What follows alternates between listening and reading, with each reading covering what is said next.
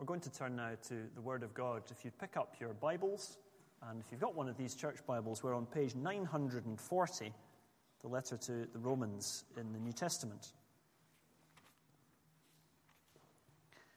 Page 940, Romans chapter 2 and verse 17. And if you give me a big smile when you found it, I'll know you're all there. I'm going to read from chapter 2 and verse 17 through to verse 20 of chapter 3. Romans 2, verse 17. But if you call yourself a Jew and rely on the law and boast in God and know his will and approve what is excellent because you're instructed from the law, and if you're sure that you yourself are a guide to the blind, a light to those who are in darkness, an instructor of the foolish, a teacher of children, having in the law the embodiment of knowledge and truth, you then who teach others, do you not teach yourself? While you preach against stealing, do you steal? You who say that one must not commit adultery, do you commit adultery? You who abhor idols, do you rob temples? You who boast in the law, dishonor God by breaking the law. For, as it is written, the name of God is blasphemed among the Gentiles because of you. For circumcision indeed is of value if you obey the law. But if you break the law, your circumcision becomes uncircumcision. So if a man who is uncircumcised keeps the precepts of the law, will not his uncircumcision be regarded as circumcision? Then he who is physically uncircumcised but keeps the law will condemn you who have the written code and circumcision but break the law. For no one is a Jew who is merely one outwardly, nor is circumcision outward and physical, but a Jew is one inwardly. And circumcision is a matter of the heart, by the Spirit, not by the letter. His praise is not from man, but from God. Then what advantage has the Jew? Or what is the value of circumcision? Much in every way. To begin with, the Jews were entrusted with the oracles of God. What if some were unfaithful? Does their faithlessness nullify the faithfulness of God? By no means. Let God be true, though every one were a liar, as it is written, that you may be justified in your words and prevail when you are judged.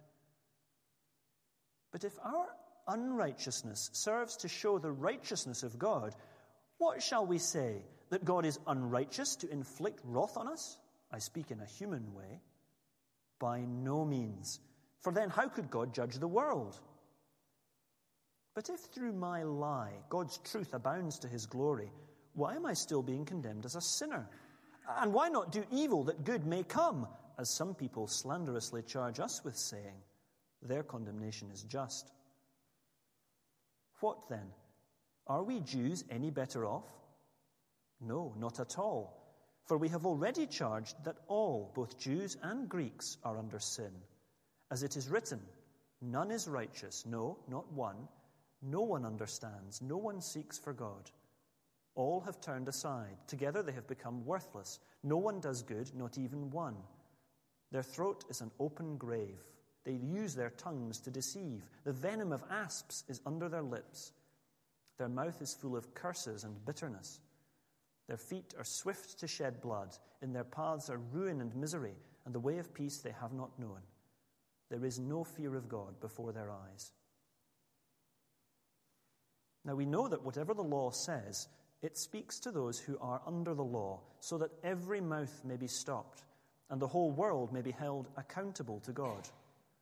For by works of the law, no human being will be justified in his sight, since through the law, comes knowledge of sin. Well, uh, good morning to you all. Um, do open your Bibles or keep them open at page 940. And um, uh, as uh, Richard read, that's the, where we're going to be spending our time between chapter 2, uh, verse 17, to chapter 3, verse 20. And do keep your Bibles open. This will help a lot as we go through this. That there's a lot of information in here, and it'll be great to have access to the text at all points. Also, very sorry about the uh, unfortunate hiatus last week. Um, I'm now much better. I blame Toby entirely.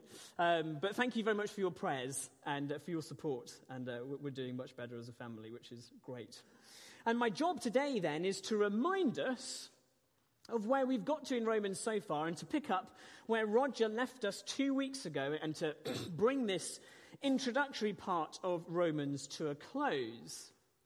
And this introduction is, if you like, like a, a, big foundation stone on which Paul is going to build the rest of his case for the gospel. And the gospel is, if you remember, chapter 1, verse 16, the power of salvation for everyone who believes. But before we get to see what that salvation entails, Paul is determined to make sure that we, his readers, are all starting off in the same place. And Paul does that by setting out his stall in detailing the state of humanity.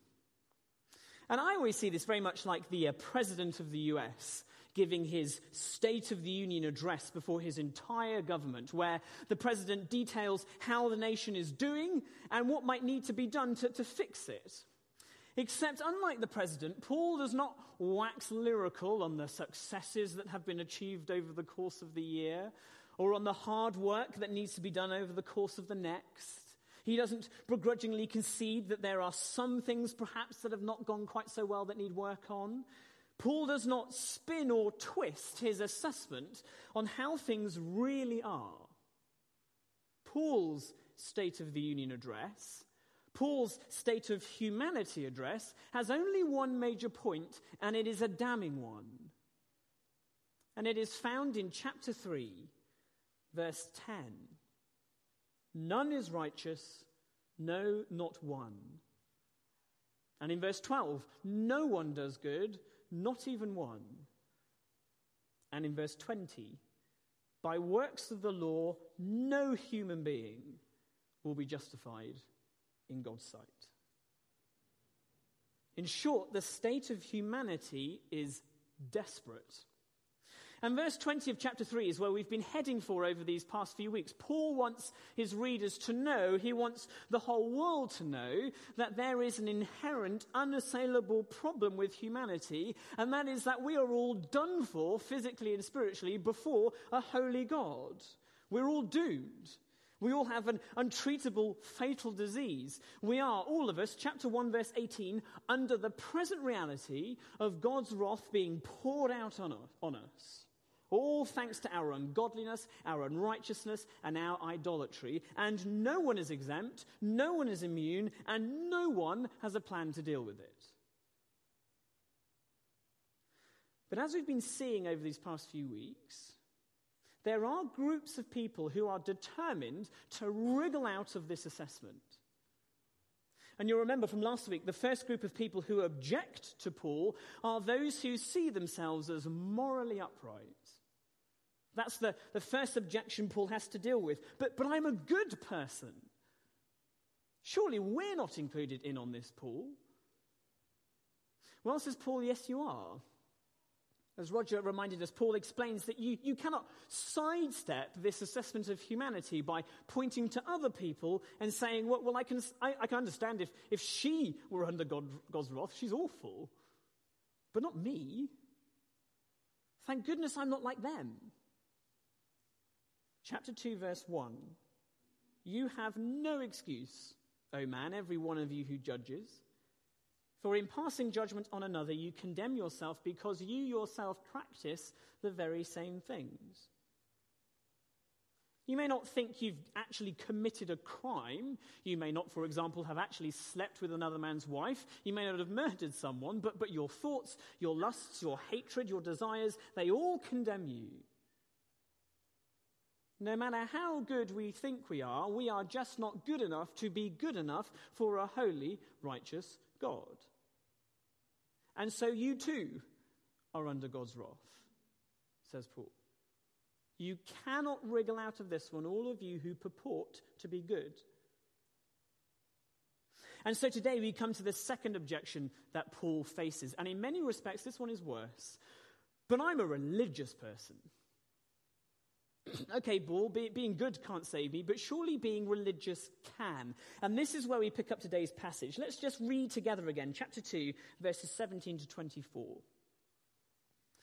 But if you call yourself a Jew and rely on the law and boast in God and know his will and approve what is excellent because you are instructed from the law, and if you are sure that you yourself are a, a guide to the blind and a light to those who are in darkness, an instructor of the foolish, a teacher of children, having in the law the embodiment of knowledge and truth, you then who teach others, do you not teach yourself?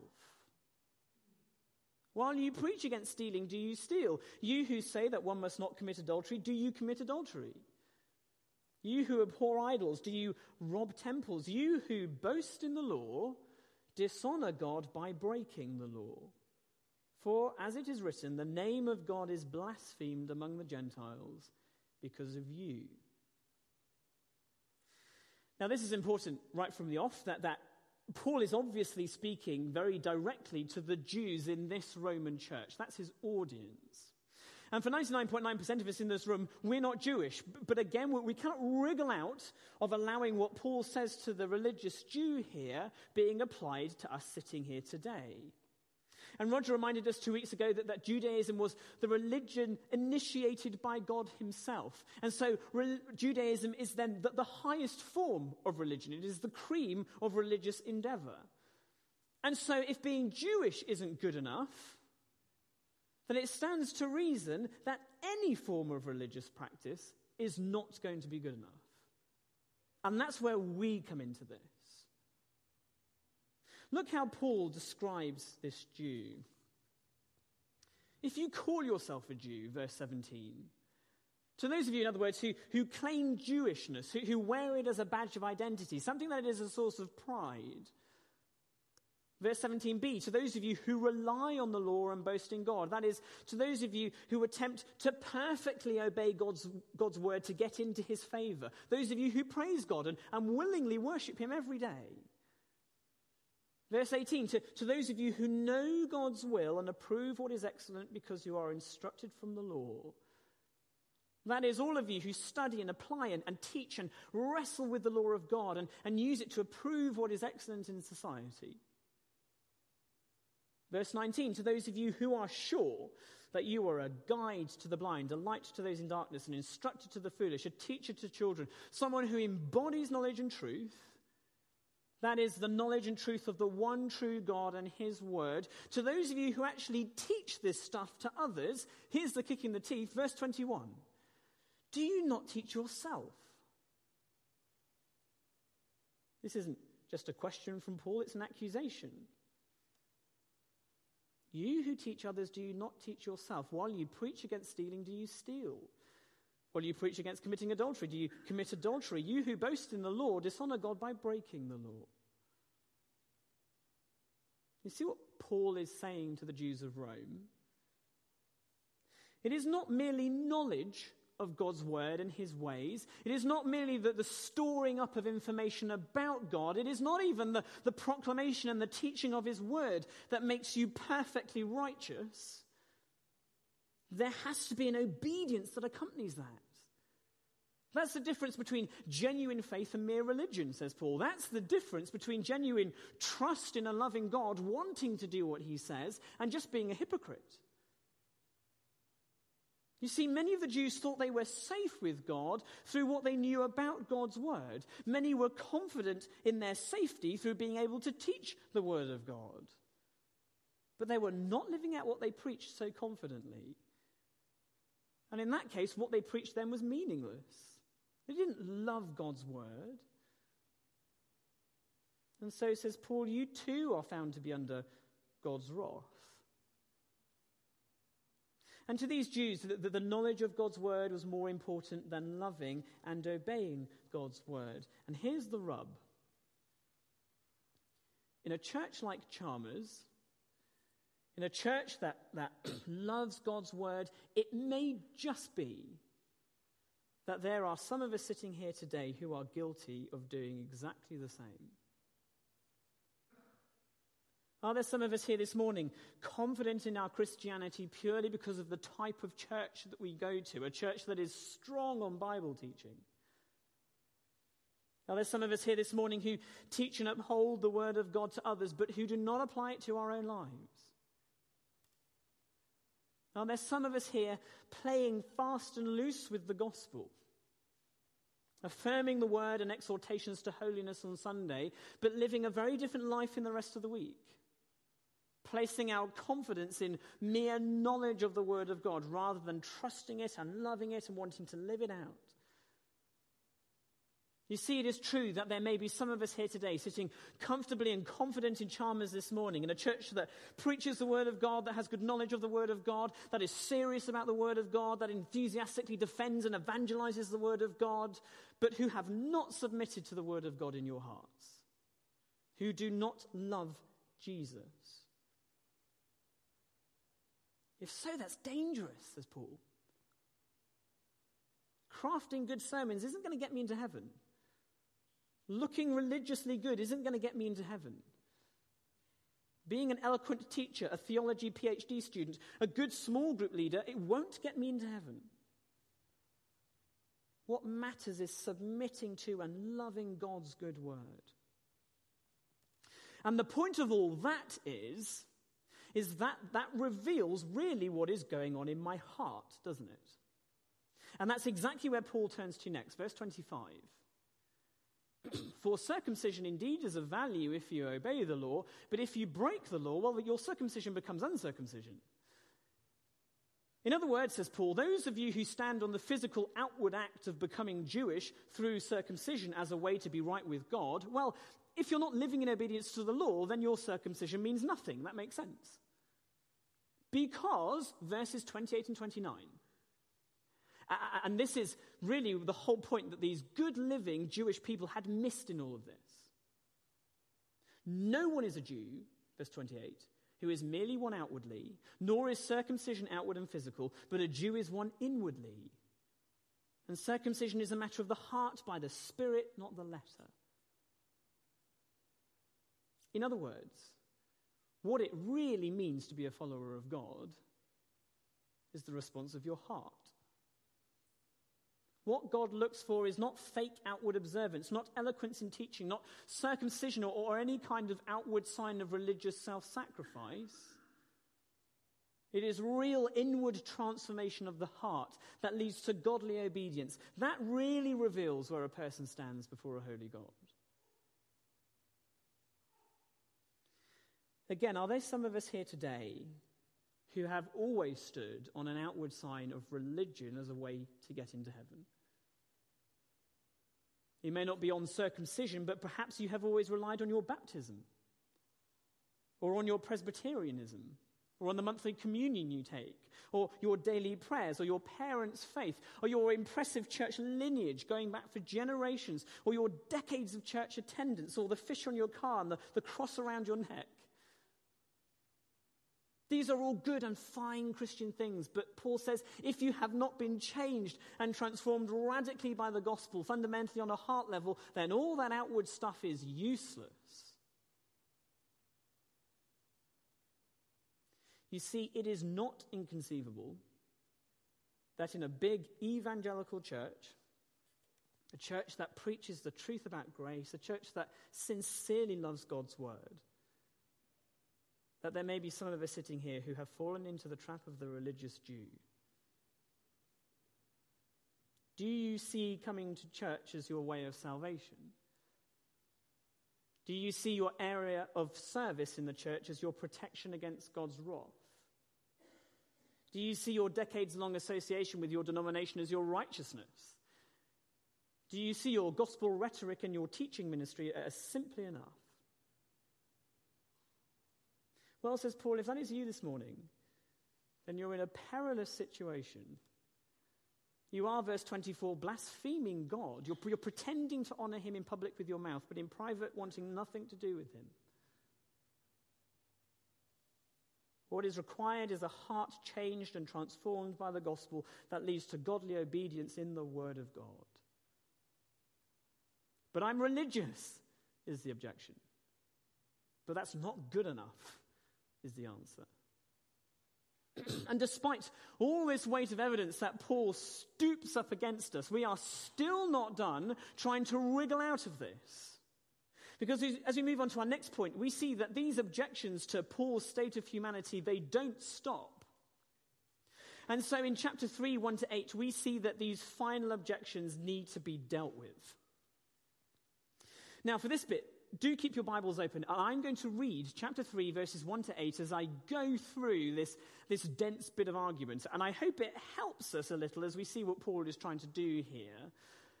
And Paul's aim, I think, in these verses is, is, is to present and then dismantle the last possible objections a Jew might have to all of this. And Paul does this by embarking on what is called a philosophical diatribe. That is, Paul asks himself a series of objections from an imaginary objector, in this case, an imaginary Jew, and he allows us to see how he would answer them.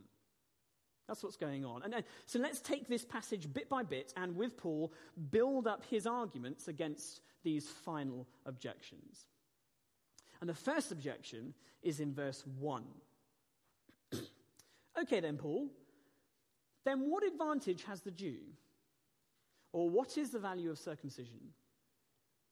In other words, it sounds like you're saying, Paul, that in fact the whole Jewish religion the, that God himself, remember, instigated, was a redundant exercise.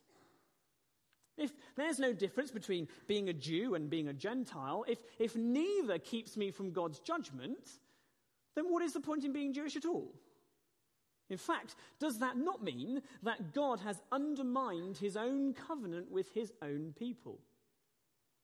And does that not, in fact, make God out to be some kind of bully, forcing us into a religion that was not special in any way and produced nothing?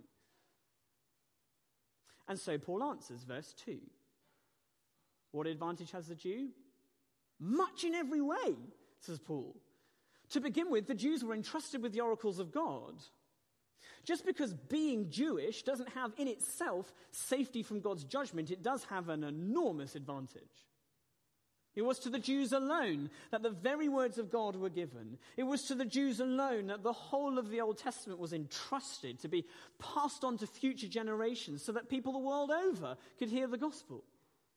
This word was, in fact, Psalm 147, given to no other nation. The advantage the Jew had was enormous, says Paul. We knew of God's plan first. We were the guardians of God's gospel. We were the ones who were shown first the promise of salvation bound up in the future Messiah, the Lord Jesus Christ. The Jews had an enormous God given responsibility. So, no, Paul argues, God is not a bully being a Jew was fundamentally important and a truly special privilege. The, the covenant relationship God had with his people was fundamentally necessary for the protection and handing down of God's own words of salvation to humanity. Okay, then, Paul, says the Jewish objector, verse 3. What if some Jews were unfaithful? Does their faithlessness nullify or destroy the faithfulness of God? In other words, if the covenant was all about faith in the promise of salvation that, that the law and the Old Testament pointed towards, and if some Jews were found to be unfaithful and thus failed to inherit that promise of salvation, does that not mean that God's promise of salvation has in fact failed? And does that then not mean that God is unfaithful to his own promise? Verse 4, Paul answers, By no means. Let God be true, though every man be a liar. In other words, even if every single man the world over were unfaithful, that doesn't do away with God's faithfulness because he is faithful to himself. And anyway, as we see in history, and as this letter is going to detail, salvation is growing on the earth. Not only that, says Paul, but look at what King David himself says in verse 4b, second bit, taken from Psalm 51 this psalm of repentance after sleeping with Bathsheba. David says this Against you and you alone, O God, have I sinned and done evil in your sight. Verse 4 picks this up. So that you might be justified in your words and prevailed when you judge. Meaning, my very sin, all my unfaithfulness, only proves what God says about humanity is true. That we are faithless creatures under his wrath in need of the promise of salvation. No, says Paul. Man's unfaithfulness does not make God unfaithful to his promise of salvation. It only proves our need for it. and therefore proves God to be truthful in what he says. Okay, if that is the case, the objector responds finally. If, verse 5, our unrighteousness then serves to show the righteousness of God, what shall we say? That God is unrighteous to inflict wrath on us? Furthermore, the objector continues, verse 7 If through my lying God's truth abounds to his glory, then why am I still being condemned as a sinner? And why not then do evil that good may come? In other words, if then our unfaithfulness and our sin and our unrighteousness shows God's goodness and our need for salvation in an even greater light, if our sin makes God look even better by comparison in his faithfulness and in his holiness and in his salvation, then why are we under his wrath? Surely it's a good thing that we're sinful if it benefits God's character. Why would he punish us for that? Why am I being condemned as a sinner? Shouldn't I be sinning more, in fact, so that God looks even greater? Am I not, in fact, doing God a favor? Verse 6 is the answer. By no means, says Paul. Firstly, for how then could God judge the world?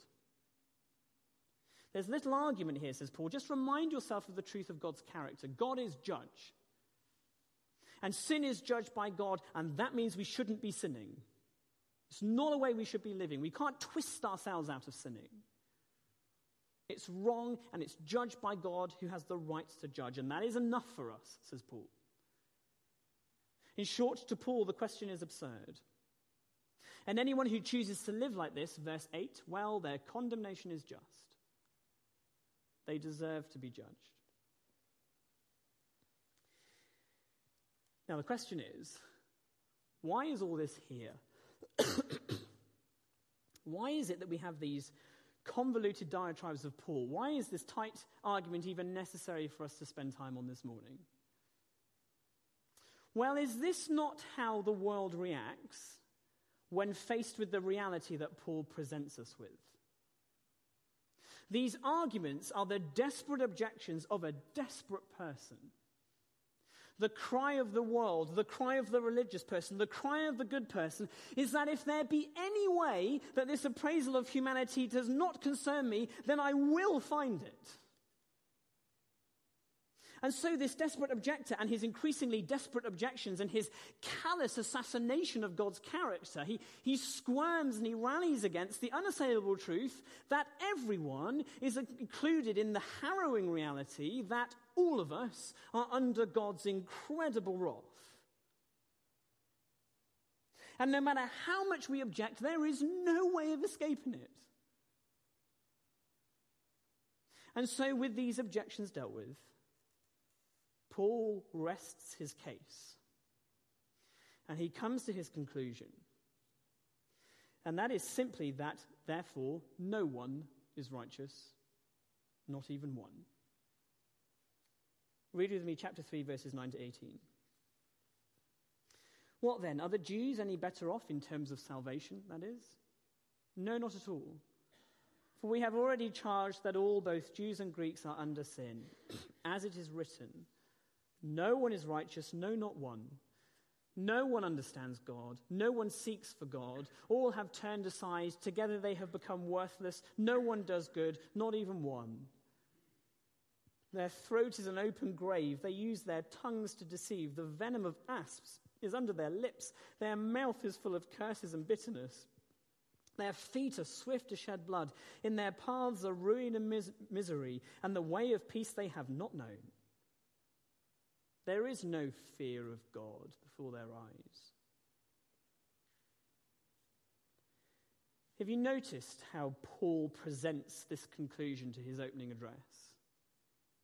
He does so using the oracles of God given to the Jews.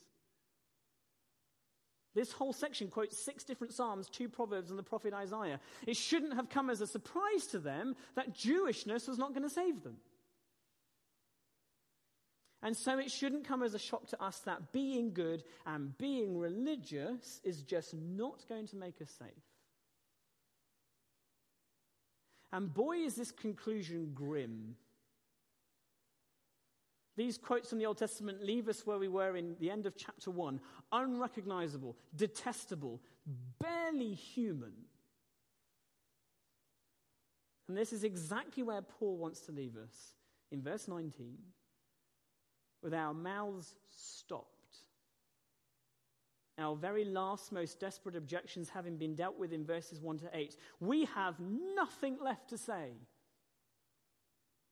All our goodness, all our religiousness, all our self righteousness laid bare in all its pitiful glory for everyone to see. And now here we are, standing alongside the whole world, alongside the good, the bad, and the religious, in the most one sided, damning trial in history, being held accountable to an angry, holy God. What on earth is the answer? Well, verse 21 is the answer. But now the righteousness of God has been manifested apart from the law. Although the law and the prophets bear witness to it, it is the righteousness of God through faith in Jesus Christ for all who believe. The answer is Jesus.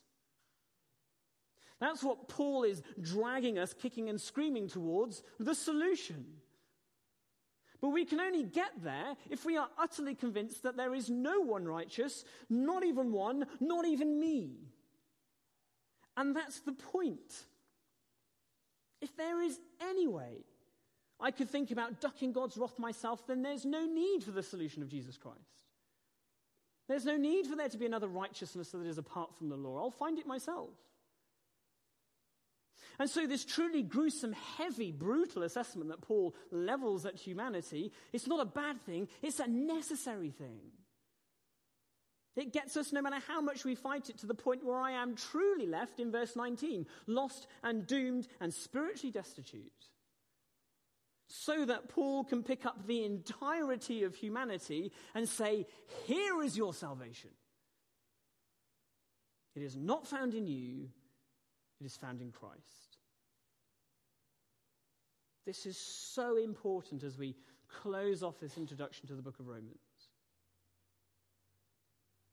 You see, these things Paul mentions regarding the Jews, they are not bad things. These Jews were genuinely trying to be righteous, but they weren't perfectly righteous.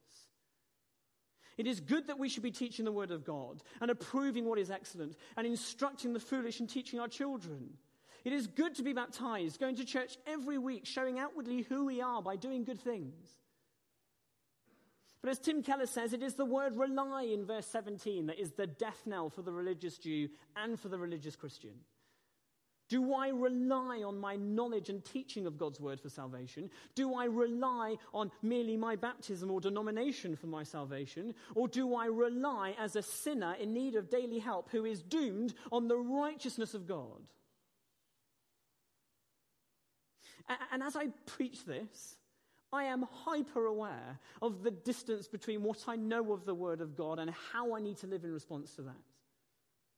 And to some extent, that, that, that gap is always going to be there. Roger reminded us two weeks ago that there's only one person who can fulfill chapter 2, verse 7 the man who, by patience in well doing, perfectly seeks glory and honor and immortality and will receive eternal life. That's Jesus. And that's the point. This isn't an exhortation to be perfect. The exhortation is to cling to Christ who is perfect. To those of us who really do love Jesus this morning, that this passage isn't a hammer blow, it is a glorious reminder that we were doomed, but we are now in Christ. We read this and we are to remind ourselves of just what it means to be in Christ. We are truly saved, not by anything religious that we have done, but by clinging solely onto Christ and his death and his cross and his resurrection. And we are reminded this morning, therefore, not to be tempted to rely on Christian things for our security, but to rely in daily repentance and faith on the righteousness from God that has now been revealed, living out the word of God obediently and joyfully. The deeper level application here is for those of us who have perhaps been coming to church for years and have never followed Christ. I compel you today don't be like the religious Jew. Don't hold on to outward religious observances. Don't hold on to your lineage of Christianity. Relinquish that and hold on to Christ. Find him today while he can be found. Stand not on your righteousness as a good person or as a religious person, but stand on the righteousness that comes from God. The state of humanity is grim. Humanity stands silent and condemned in verses 19 and 20. But humanity is now ready to hear the solution in verse 21 the righteousness that comes from God. Let's pray together as we close.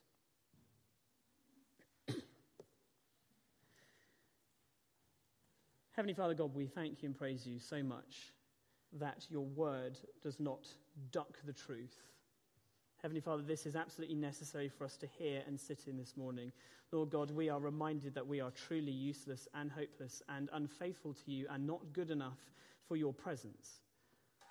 But Lord, we praise you so much for the beauty of the Lord Jesus Christ. Thank you for that heavenly solution. Thank you so much for his death, his life, and his resurrection. Thank you, Heavenly Father, that there is now a righteousness that is beyond ourselves, that comes from God, that makes us right with you. Lord God, if we have been coming to church for years and we have never asked the Lord Jesus into our lives, Lord God, I really pray that today we would do that for the first time. Help us to be truly convicted by this, we pray. Heavenly Father, for those of us who do love you and have been Christians for a while, help us to remember that we are to live a life of full obedience and daily repentance in faith in the Lord Jesus Christ. Lord God, may we be excited and truly changed and affected by what we have read here today.